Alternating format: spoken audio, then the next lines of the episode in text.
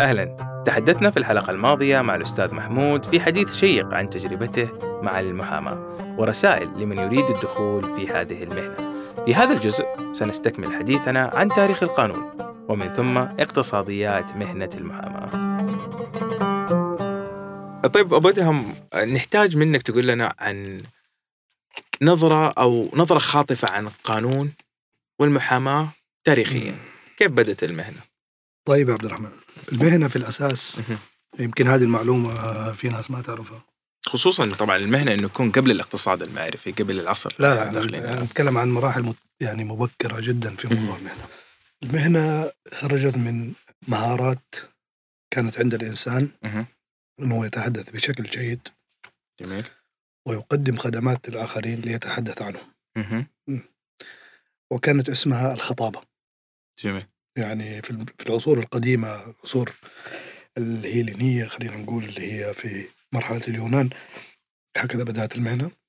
أشخاص لا يجيدون الحديث ولا يستطيعون أنهم هم يطرحوا آه، مطالبهم أمام آه، الجهات اللي هي التشريعية أو الحقوق أو البرلمانات أو أي تجمع حتى لو كان يعني قديما عندهم تجمعات مقدسة. للدفاع عن بعض مواقفهم أمام آه، هذه الجهات والحكام أيضا. فبدأت موضوع تستأجر شخص مفوه فلذلك بعض الأحيان تسمع بالبلد يقول لك والله هذا بياع كلام لأنه فعلا المحامي كان قديما يبيع الكلام. أيه. كان فعلا هذا هذا هذا هذا ما قبل آه، أنا جاي بالتدرج يعني على موضوع تأريخ تأريخ المحاماة أو تعقيب المدد أو تطور القانون. في علاقة طبعا بين إحنا لما نقول القانون غير غير المحاماة غير المحاماة طبعا. فخلينا نأخذ القانون أول. القانون يعني كانت في مدارس قديمة في العصر اليوناني متعددة بدأت تتعامل مع علوم جديدة تتعلق بالمنطق وهذا العلم الكبير. وجاء آه، في هذاك الزمان قرون قديمة هذه في اليونان جاء شخص اسمه أبيقور يعني ليس الطبيب المشهور آه، واحد ثاني يعني فيلسوف وقرر أنه يضع شيء في مواجهة المنطق آه، يسمى فسماه القانون. كانون في باللغة باللغة أيوة، فبالتالي يعني كلمة قانون هي تعريب حرفي للمصطلح اللي وضعه أبي قور آه، في هذيك الأيام وهو كلمة قانون تعني أداة. ما أعرف الله أعلم يعني قديما لسه إلى الآن يعني مصطفى النشار يعني الدكتور مصطفى النشار عنده رأي هو يعني يبحث في مجال الفلسفة كثيرا عنده رأي أنها هي يعني يعني أداة قياس معمارية. مع العمود القديم كان العمود القديم أو شيء يعني بها بهذا القبيل من هذا القبيل وكانت فعلا أداة قياس فأخذوها كرمزية لموضوع أن القانون يعنى بالانضباط في وضع القواعد والتصورات والآراء وما شابه. تطور الموضوع والثورة القانونية كانت في العصر الروماني. جميل. يعني دائما إحنا أكثر حضارة أثرت على عملنا الآن في القانون هي الحضارة الرومانية. نعم. وتحديدا الحضارة الرومانية المشرقية. لأنه الحضارة الرومانية كانت في روما في إيطاليا. صحيح. وجات متى جات؟ في العهد اللي هو مئة قبل الميلاد. جميل. إلى آه، إلى المنطقة هنا في منطقة الشرق آه، الأوسط حاليا. تحديدا في جمال. في لبنان و... شمال الجزيرة. لبنان والعراق و... وسوريا وهذه الأماكن. وحاجة يسموها آسيا الصغرى اللي هي جزء من القسطنطينية آه، اللي هي الجزء الشرقي الجزء الشرقي من تركيا حاليا فطورت طور القانون في هذه الحقبة وصدر المنطقة هذه اللي هي المنطقة الرومانية الشرقية هي اللي صدرت القوانين للعالم آه، كامل. وبداية من القرن تقريبا بدأ ينشط القانون كعلم. علم يدرس في عام تقريبا 100 ويعني منتصف القرن الأول الميلادي وطور الموضوع. أول تشريع متكامل ما زال مستمرا إلى الآن اللي هو إصلاحات آه، جستنيان القانونية. وهذا جستنيان كانت على عصره في آه، خمسة مدارس قانونية تدرس فيها أربع سنوات قانون. تطور الموضوع مئات السنين. وكانت في مدرسة منها درس خمس سنوات. المدارس هي كانت روما وأثينا هنا. وقيصرية اللي هي فلسطين. فلسطين. وبيروتس اللي هي بيروت مهم. والخامسة اللي هي القسطنطينية جميل.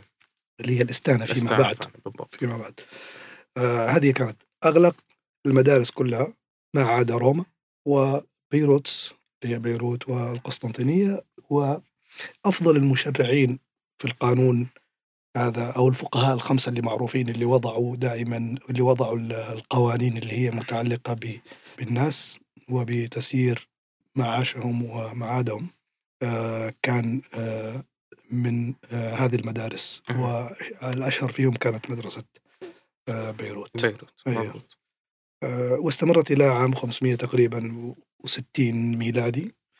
صار في زلزال وانقرضت هذه المواضيع وبعدين جاء الفتح, الفتح الإسلامي اللي هو في عام 635 650 ميلادي. فما في 90 سنة ما قدر القانون يقوم مهم. آه، من خلال تأملي في القانون لقيت فيه حاجة. بعدين جاء طبعا القوانين اللي هي يعني الإسلامية إسلامية. أضاف بعض الأشياء ونعرف القصة الشهيرة اللي هي لنابليون بونابرت لما جاء على مصر وأخذ مع حاشية الدرديري. آه، في الفقه المالكي وراح على باريس وعملوا فيها يعني يعني آه، إعادة وضعوا القانون المدني أيوة يقولوا. أيوة وضعوا القانون هذا ونعرف القصة اللي هي مشهورة في عام 1080 بدأ في بولندا إحياء القانون الروماني وبعدين آه، تعتبر إيطاليا رجعت مرة ثانية في القرون الوسطى عام 1500 وحاجة وهي اللي أحيت القانون الروماني فأخذت الدساتير آه، والقوانين آه، والمحاكم بهذا الإحياء من الإيطاليين. في عام 1500 وتطور بعدين أخذتها فرنسا وهولندا وألمانيا وكل شيء. وحتى التشريع الأمريكي الآن موجود عنده القوانين اللي هي يعني مشتقة من إصلاحات آه، جينستيان هذه.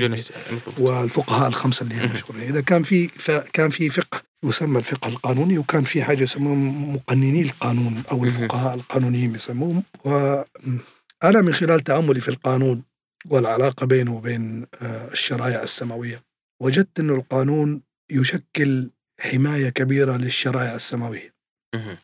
كيف كده؟ أقول لك أفهمك أنا القانون الآن يعني كل القوانين لما تبحثها تلاقيها في الصدر التشريعي الأول تلاقيها نشأت في أول 100 سنة إلى 200 إلى 300 سنة. صحيح.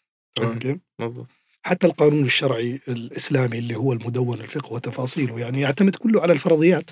صحيح. يعتمد على الفرضيات افرض إنه فلان كذا وفلان آه، يعني، وفقا آه، للأصول أو وفقا للأصول. لا لا يعتمد على الفرضيات. نقعد نفترض، نقعد ما ما. ما ما, ما تقع أصلا. لا. في عصره ولا في العصر اللي بعده. يعني آه، أحكام يعني تعتمد على الفرضية. اللي هي آه، والفرضية دائما فيها علاقة آه، إضافة إلى التشريع السماوي. الفطرة البشرية فضول الفطرة البشرية الفطرة البشرية اللي هي عندها يعني يعني يعني اللي هي يعني مؤسسة على الخيرية ومؤسسه على موضوع قبول ال- العدل وقبول الأشياء اللي هي مرتبطة بالعدل وكل ما يرتبط بموضوع إنه الشخص يكون يعني آه، ينحى إلى فطرته في موضوع حتى لو غاب عنه أي شريعة سماوية قد. قد تنجيه الفطرة قد حتى لو ما وصلته أي شريعة سماوية وله موقف في الشريعة في حال ما وصلته هذه الشريعة فطرته كافية بأنه هو يعني يمضي في مشروع الحياة كإنسان. جميل. آه، آه، آه، تطور بالنسبة للمحاماة. بالنسبة للمحاماة، المحاماة طبعا مع القانون آه، وجدت هذه الممارسة. خلينا نت- نتكلم في الحالة الشرقية اللي هي موجودة عندنا. آه، أول قانون آه، آه، للمحاماة كان مكتوب ما كان حتى اسمه قانون كان اسمه نظام نظام الوكلاء نظام الوكلاء. 1876 عام 1876 آه، شرع في الاستانه مهم. ومنه تطور طبعا المدارس الحقوقية. في هذيك الفترة نشأت المدارس الحقوقية. ما كان في قبلها أي مدارس أي حقوقية. منتج جميل. في هذيك حتى كان في البداية يسموه مكتب حقوق مكتب الحقوق. أيوة، وكان يتبع للحقانية وزارة العدل هي حاليا أيوة كان. يسمى زمان الحقانية ففي هذيك الزمان آه، في هذاك الوقت ال- آه، بدأت آه، مواضيع المحاماة وبدأت يعني الدول يعني بدأت دول هنا تدرس بدأ العراق في عام 1908 بسبب كلية الحقوق سبقتها مصر في عام 1800 وتقريبا و70 في كلية كان اسمها كلية الالسن والإدارة مهم. ثم انفصلت الألسن عن الإدارة الإدارة صار تحتها القانون بعدين صارت كلية الحقوق في عام 1886 وبعدين تطورت وجاء حاجة اسمها النقابات بعد ما درست الحقوق. جاءت النقابات وبدأت تقريبا من آخر عام من آخر القرن التاسع عشر إلى آخر القرن العشرين بدأت 1900 وأقدم نقابة اللي هي النقابة المصرية للمحامين وبعد كده تطور الموضوع وصارت جاءت نقابة بغداد عام 1913 وبعد كده تطورت النقابات اللي هي آه، المحاماة. آه، إلى هذاك الوقت ما كانت يعني آه، الجزيرة العربية يعني مهتمة أو ما وصل أو ما دخل. بطبيعة الحال قلنا أول أنه قانون المحاماة. يعني شرح حديث. الممارسة كانت موجودة وأنا عندي يعني حتى في أول كان عندي اهتمام لإحصاء قبل تشريع قانون المحاماة السعودي. كنت عامل إحصائية لناس درسوا آه، سعوديين درسوا في جامعات قديمة وخريجين من جامعات آه، كبيرة زي جامعة في هذاك الوقت كان القانون فيها عالي جامعة فؤاد الأول جامعة بغداد جامعة آه، دمشق الجامعات الكبيرة اللي كانت هي تدرس القانون في العديد من الأساتذة اللي درسوا قانون ومارسوا في هذه الكليات وبعضهم مارس المحاماة وتبوأوا مناصب كبيرة في الدولة. وهم يعتبروا من الرعيل الأول اللي بعضهم توسع في الدراسات ودرس في جامعات خارجية زي السوربون وهارفارد. في جامعات خارجية وتطور موضوع المحاماة آه، على ما نرى بهذا الشكل. إلى أن وصلنا إلى, إلى هيئة المحامين. إلى أن وصلنا إلى هيئة المحامين. جميل. أيه. طيب آه، أستاذ محمود خلينا ندخل الآن في عصرنا الحالي عصر التحول. أعطيتنا رحلة كده تاريخية عن تاريخ المحاماة إلى أن وصلنا إلى عصرنا الحالي. عصر التحول الرقمي والاقتصاد المعرفي. في توقعك مهنة المحاماة معروف عنها إنها طول عمرها اعتمدت على المعلومات وخبرة الأشخاص. نعم. وشركات المحاماة تقدر بخبرة الأشخاص اللي فيها ممكن 900 سنة 800 سنة مجموع خبرات الأشخاص مم. اللي موجودين فيها نعم. في عصر التحول الاقتصاد المعرفي آه معروف أنه المعرفة تستعمل كمنتج أساسي لدفع عجلة التنمية الاقتصادية هل تتوقع أنه في الأيام آه، القادمة وفي السنوات القادمة تقل القيمة المادية اللي تدفع للمحامي بسبب أنه المعرفة بدأت تكون متوفرة في السوق؟ آه هذا سؤال جوهري وحقيقة يحتاج برضو إلى دائما إحنا عندنا آه لابد إنه نعمل مقدمات لأي جزئية عشان نوصل إلى غرضنا ونوضح بعض المواضيع. فمعلش استحملونا شوية في بعض الخلفيات لأنه بعض المواضيع اللي يعني تتحدث فيها إذا ما كان فيها تمهيد قد تكون مكان يعني أخذ وعطاء أو بعض الناس تحب إنه يعني تسمع. تسمع المعلومة كاملة كذا تسمع المقدمة. قبل ما تخش في الفصول والابواب اللي هي متعلقة بالموضوع. آه، تحدث عن جزئية آه، مهمة آه، في هذا الموضوع. اللي هي موضوع المعرفة الاقتصادية. لا ننسى إنه تخصص القانون والمحاماة أيضا مرتبط بعلوم كثيرة أخرى.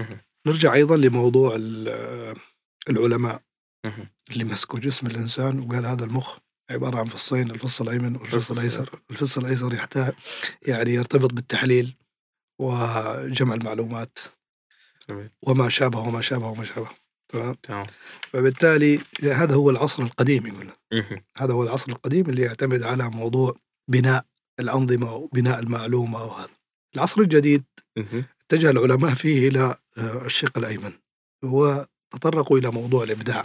مفروض. العاطفة بناء الأعمال بالتآزر. سينرجي يسموه يعني عندك اسنتوف في الكتاب الكوربريت استراتيجي.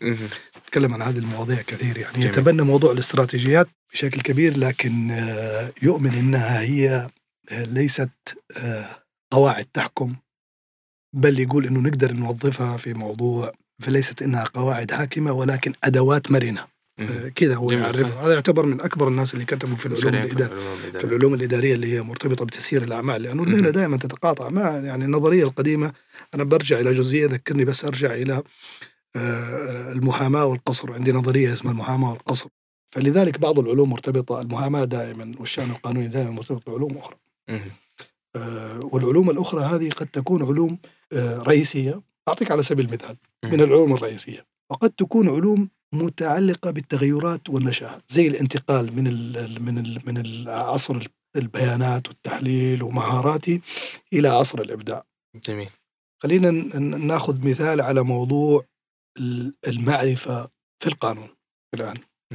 في حاجة دائما نشوفها في الأحكام تصدر قالب. قالب في اللفظ وجاء الحكم وبالنظر إلى الحكم محمولا على أسبابه. جميل. إيش يعني هذا الكلام؟ بالنظر أنا أسأل 90% من المحامين ما يعرفوا إيش معناه. بالنظر إلى الحكم محمولا على أسبابه. يعني أنت يعني أنت دائما آه، يعني آه، في آه، يعني دائما مستقرة عندك العبارة لكن في بعض الناس ما درسوا هذا العلم ولا لهم علاقة به يعني. يعتبروه كليشيات خلاص أيوه كليشيات فانا أسميها المعرفة اللي هي يعني متغيبة عند المسميات. المسلمات المسلمات اللفظية. جميل. المسلمات اللفظية. خلاص أنا جاني عبارة آه، الحكم محمولا على أسبابه. مثل حضر المدعي حضر المدعي لكنها هي هي لما تفحصها من ناحية شخص يتطلع إلى المعرفة في القانون ويوسع معارفه وعلاقة القانون والممارسة التطبيقية للقانون بالعلوم الأخرى تجد إنه هذه مصطلحات كلها منطقية. منطق المحمول والأسباب والمحمول له والمخبر والمخبر عنه وهذه كلها مرتبطة بموضوع المنطق وعلم المنطق. المفروض إنك تدرسه وتتعلمه. هو نزل لك كحكم أنت وجدته الآن لكن هذا ما له علاقة ترى في اللغة العربية يقابل الخبر والمبتدأ. صحيح. الخبر والمبتدأ في اللغة العربية. لكن أصلا ليس من علوم اللغة لكنه موجود في الأحكام ومنطوق الأحكام. وتشوفه أنت دائما في, في تطلع عليه. وبالتالي عندك مسلمة لفظية. لكنه كثير من كثير من ال ال ال ال الأشخاص لا يرجعوا لاكتساب العلوم الرئيسية اللي هي مرتبطة بهذه المسلمات اللي عشان يبنى. هذه قضية المعرفة الفنية في القانون. وضربت عليها مثال. قضية المحاماة والقصر. حلو. يعني خلينا نعطيك إيه إيه إيه. القصر قديما. يعني لما تأخذ أنت في التاريخ الآثار للناس اللي هم عندهم ما شاء الله خير زمان. يقول لك مثلا قصر عروة أو قصر سعد أو قصر مدري تلاقي مساحته 200 متر. صح على أرض الواقع على أرض الواقع. على أرض الواقع. تلاقي مساحة لكن يطلق عليه قصر. تروح مثلا عند قصور ثانية مع تطور هذا تلاقي كلمة قصر بعد فترة صارت ألف متر. وهو قصر وتقرأ في التاريخ قصر كذا قصر كذا. قصر شذونه أو قصر رندا أو شيء مثلا في الأندلس أو شيء. لما تروح تشوف القصر هذا تلاقيه ترى مساحته 800 متر. وهكذا قصر. يتطور الوضع يجي قصر مثلا مساحته 10000 10000 هكذا. الكلمة باقيه والمحسوس متغير. هذه هي المحاماة. جميل. نفس النظرية تنطبق على المحاماة. المحاماه عندما نشأت نشأت كخطابة. وهي كالآتي. استئجار شخص ليقوم بالحديث عنك في أمام جمع من الناس إما برلمان أو محكمة أو ما شابه. ثم تطور الموضوع وأصبحت الخط المحاماة تعتني بثلاثة قضايا رئيسية. كيف؟ هذا القصر اللي كان خطابة 100 متر بعدين صار ثلاثة قضايا رئيسية. القضية الأولى اللي هي قضية الجريمة. يعني الجرائم والتحليلات. ويعني تناول المحامي العمل في موضوع الجرائم عن الآخرين والمتهمين. القضية الثالثة اللي هي قضية الضريبة. تمام؟ القضية الرابعة اللي هي قضية الملكية. هذه الثلاثة المحاور فقط اللي كانت المحاماة عندما لما كبر القصر وصار ألف متر صارت تتناول هذه الثلاث أشياء. حتى الضريبة ترى المحلية والضريبة الخارجية لأنه سيدنا عمر آه كلمة الجمرك آه هذه ضريبة دولية. كانت إذا ما خانتني الذاكرة في قراءتي إنها انطاليا تقريبا أو شيء في شرق شرق شرق الشمال الأوروبي. شرق الشمال سوريا الماضي اللي هناك أعتقد في مدينة كانت كان صاحبها يسمى الكمرك الكمرك اللي هو دولة من الدول الأوروبية. كان لما يجي التاجر تأخذ منه ضريبة غير ضريبة العيش الداخلي في إيه. المدينة. ضريبة العبور زي ما يقولوا. إيه. ضريبة العبور. في القانون الدولي مثلا وممكن هذا كان المحور حق الضرائب هذا اللي يتعامل فيه آه، الشأن المهني والموضوع الثالث اللي هي الملكية الأراضي والنزاعات حوالينها والملكيات في هذا المواضيع. وصار القصر ألف متر. ثم جينا لبدايات القرن الجديد واستمرت المحاماة في ثوب الترافع تمام؟ المشكلة في اللي وقف عند القصر لما يصير مساحته 4000 ويقول هذه هي المحاماة. يعني لا يعترف إلا بالمنصة. القضائية ولا يعترف إلا بالترافع. يقول هذا هو الآن حجم القصر أو هذا هي حجم المحاماة. وعنده رأي آخر يقول لك لا يا أخي المحاماة أصبحت الآن تتناول غير الترافع أشياء كثيرة ومتعددة صحيح. وأصبحت تخصصات والقصر هذا أصبح أجنحة والأجنحة هذا أصبح لازم له موردين والموردين هذا أصبح لازم لهم يعني إدارة والإدارة هذه أصبحت هكذا المحاماة. إذا المحاماة عند بعض الأشخاص قابعة في ثوب قديم يتمثل في آه، العدالة والعدالة تتمثل في المنصة فقط اللي هي منصة الترافع بينما لا يوجد لديه تطلع إلى آه، فهم المحاماة كخدمات آه، متنوعة تتجاوز الترافع وبالتالي يعترف بأن المحاماة هذه تجاوزت موضوع التمثيل أو تمثيل الغير أمام المحاكم أمام المحاكم. وقد تجد زميلك محامي الآن في أوروبا أو في أمريكا وعمره المهني 40 سنة وما عمره دخل محكمة لكنه يؤدي خدمات مهنية. يعني قابلنا أشخاص يعني عمرهم المهني 10 سنوات أو 15 سنة ما دخل المحكمة. أبدا.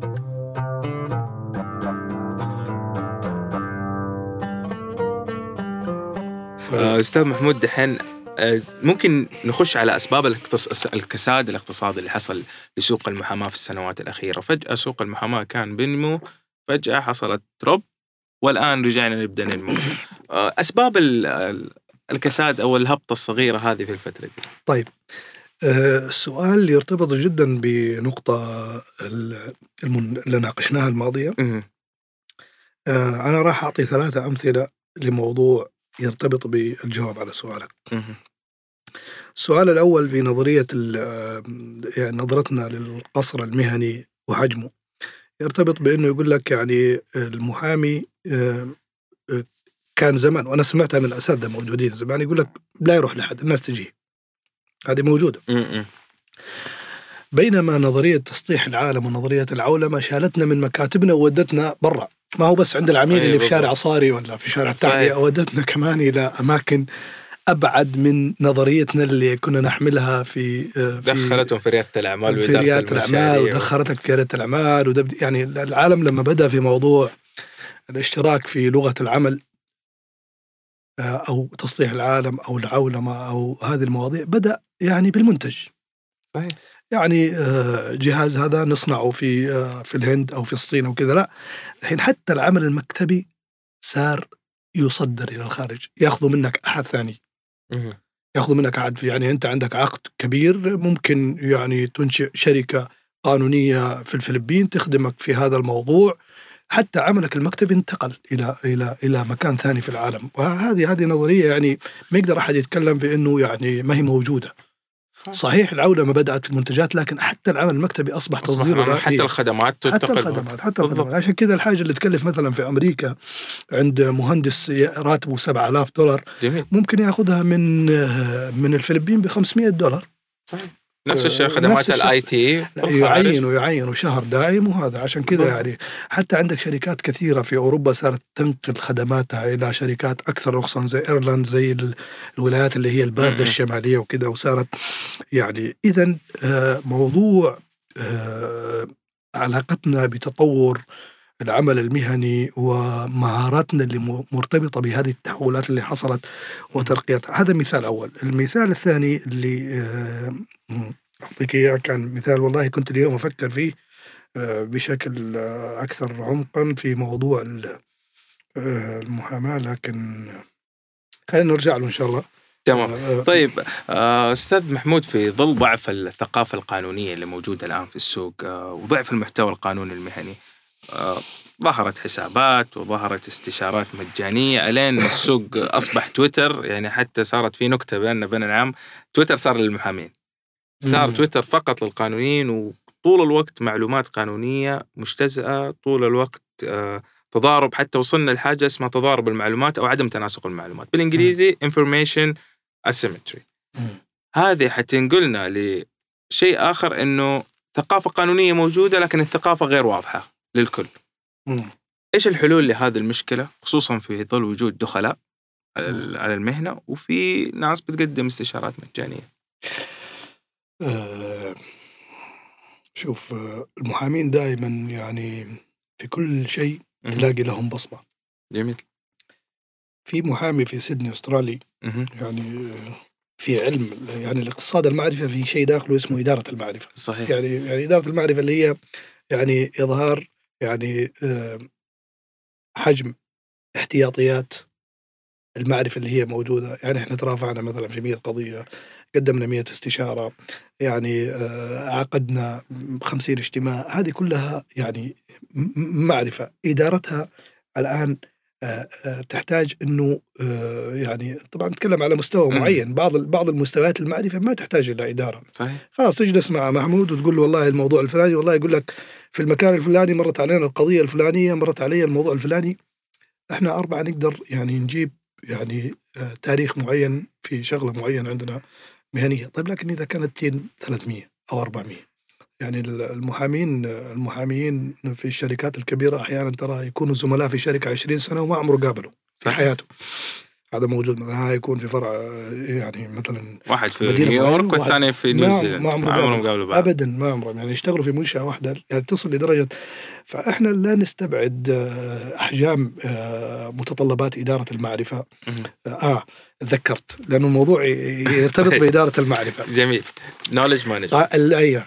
يعني نظرية القص ربطا بتغيرات الاقتصاد المعرفي اللي هو. يطال المهنة أيضا جميل. نتحدث في موضوع الاعلان عن المحامي هي, هي okay هذه الجزئية هي هذه الجزئية. الآن في أحكام صدرت. أيوه لا آه، آه، النظرية الكلاسيكية اللي هي موجودة إنه المحامي ما يعلن. مهم. في نظرية تتعلق بالاقتصاد المعرفي اسمها البناء القصص المؤسسية.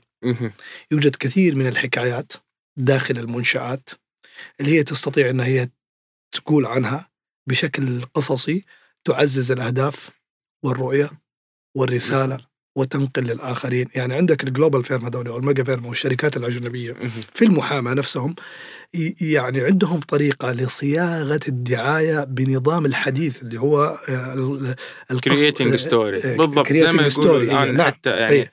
إذا تبغى تتحكم في الحين أشخاص نجي للفصل الفصل. الفصل, الفصل الأيمن من مهم. من ال بالضبط من من العقل اللي ابتكار هو والإبداع. الابتكار والإبداع جميل خلاص أنت أستاذ في الممارسة المهنية القديمة لكن العالم أيضا يتغير فبالتالي الآن كيف إني أقدر أجاوب على إني أوظف هذا العلم الحديث.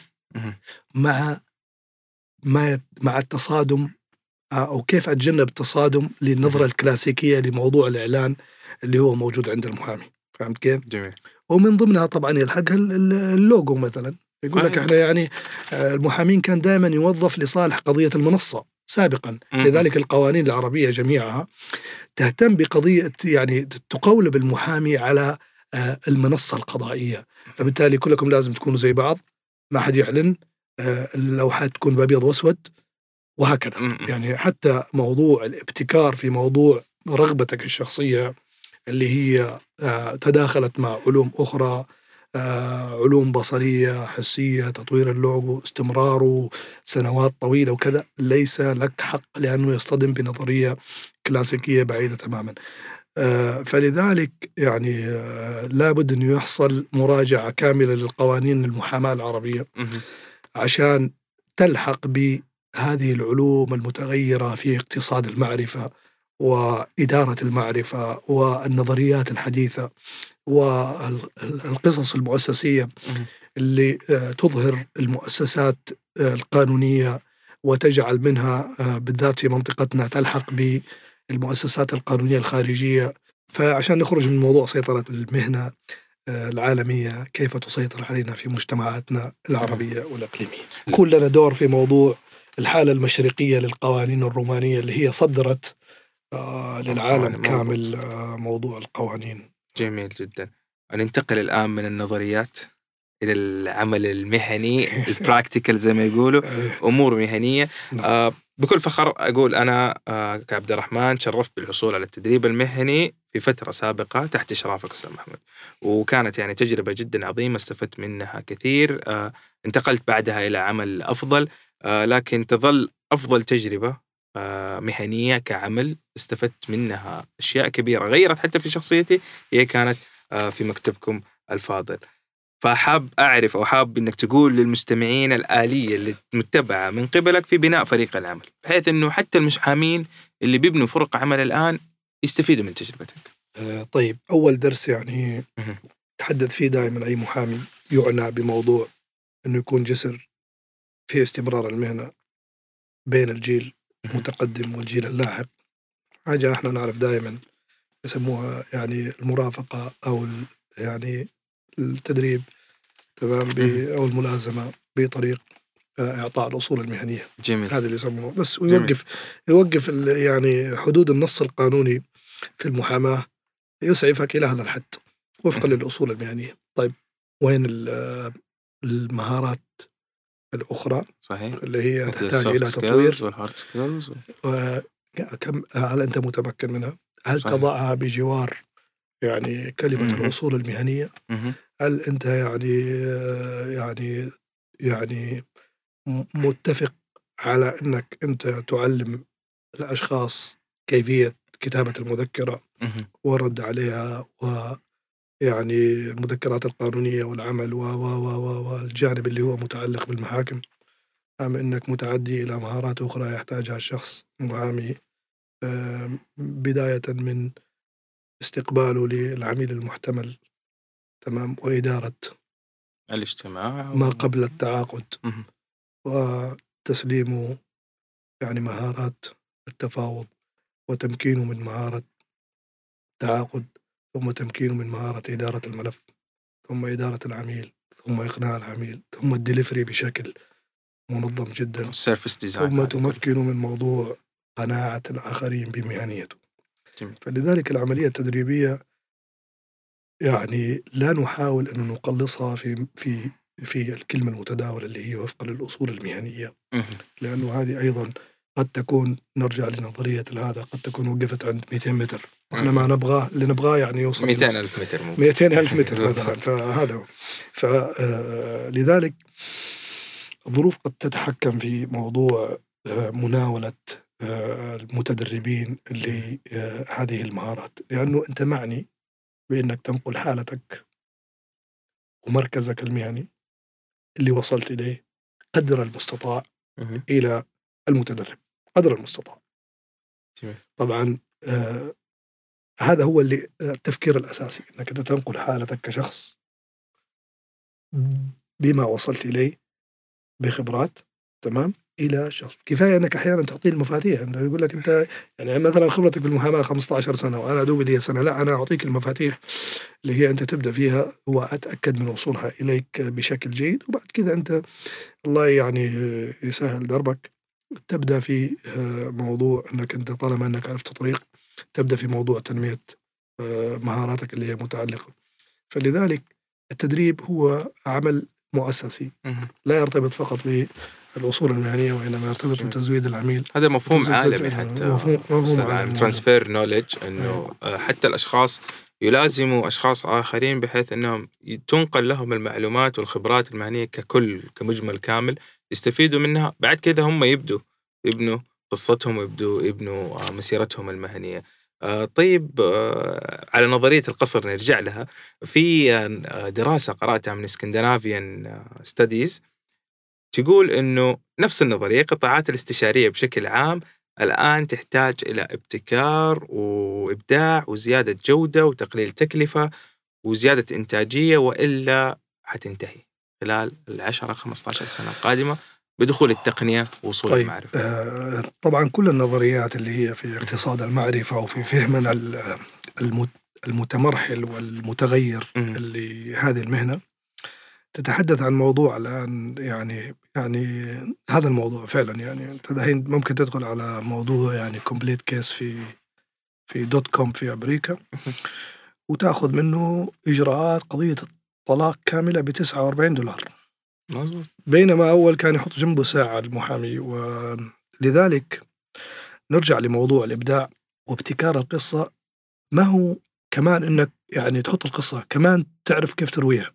صحيح. يعني يعني مو كل يعني الروايات جميلة. مو كل الروايات جميلة تستطيع إنك أنت تروي قصة من الابتكار التصميم الآن نرجع لتخصصات قديمة الآن يعني أو كن ما ليست قديمة أو كنا كنا نستبعد موضوع يعني يعني المصمم هذا العالمي اللي من أصل مصري الأمريكي اللي هو في التوب تقريبا كريم كريم رشيد أو يقول لك في مهنتك عنده كلام يقوله مهم. يقول في مهنتك أقرأ كل شيء تاريخها. لما تيجي تشتغلها أنسى كل شيء. جرب. أيوه. بالضبط التجربة هي اللي إيه. تحكم. معناته إنه يعني دائما ما يقدر أحد يعطيك خط. يعني للقصة. هذا يعني إحنا نتكلم عن موضوع المؤسساتية والعمل المؤسساتي ويكون في تيم ويكون في عمل وطريقة النولج وراس مال بشري و- وراس مال بشري. نتكلم في النظريات هذه لكن قصتك يعني القصة اللي هي مرتبط بالنجاح المهني دائما لا نحتكرها على موضوع إنه والله النشاط عملها أو الشنقيطي عملها أو فلان عملها فهمتني كيف؟ في ممارسات موجودة يعني في في مهنتنا هذه قد لا توائم آه، إمكانياتنا وتاريخنا المهني، قد يكون عمرنا المهني قصير، يعني مثلا أنا قابل بعض الزملاء أو شيء يقول لي يا أخي ليش ما تأخذ التخصص يعني معين في آه، فريقك المهني وتتخصص فيه؟ هذه مرحلة مبكرة جدا. ولا تستطيع أنك أنت يعني تنفذها، فليست كل قصة تنفع لظروفنا ومحيطنا آه، العملي وعمره وما نقدر أيضا راح يكون عندنا مبالغة إذا ما فحصنا آه، استقرار آه، استقرارنا المهني المرضي آه، ونقلنا كل شيء مثل ما هو يعني من من من آه، الناس الخارجيين أو بالأحرى. نبتكر قصة واقعية نفتكر قصة واقعية جميل. تكون فيها نوع من المعقولية ويكون فيها نوع من الرضا ويعني نحقق يعني آه، يعني طرح ما يكون بعيد عن يعني لا نسبق نفسنا بشكل آه، مستعجل. بشكل مستعجل يعني. جميل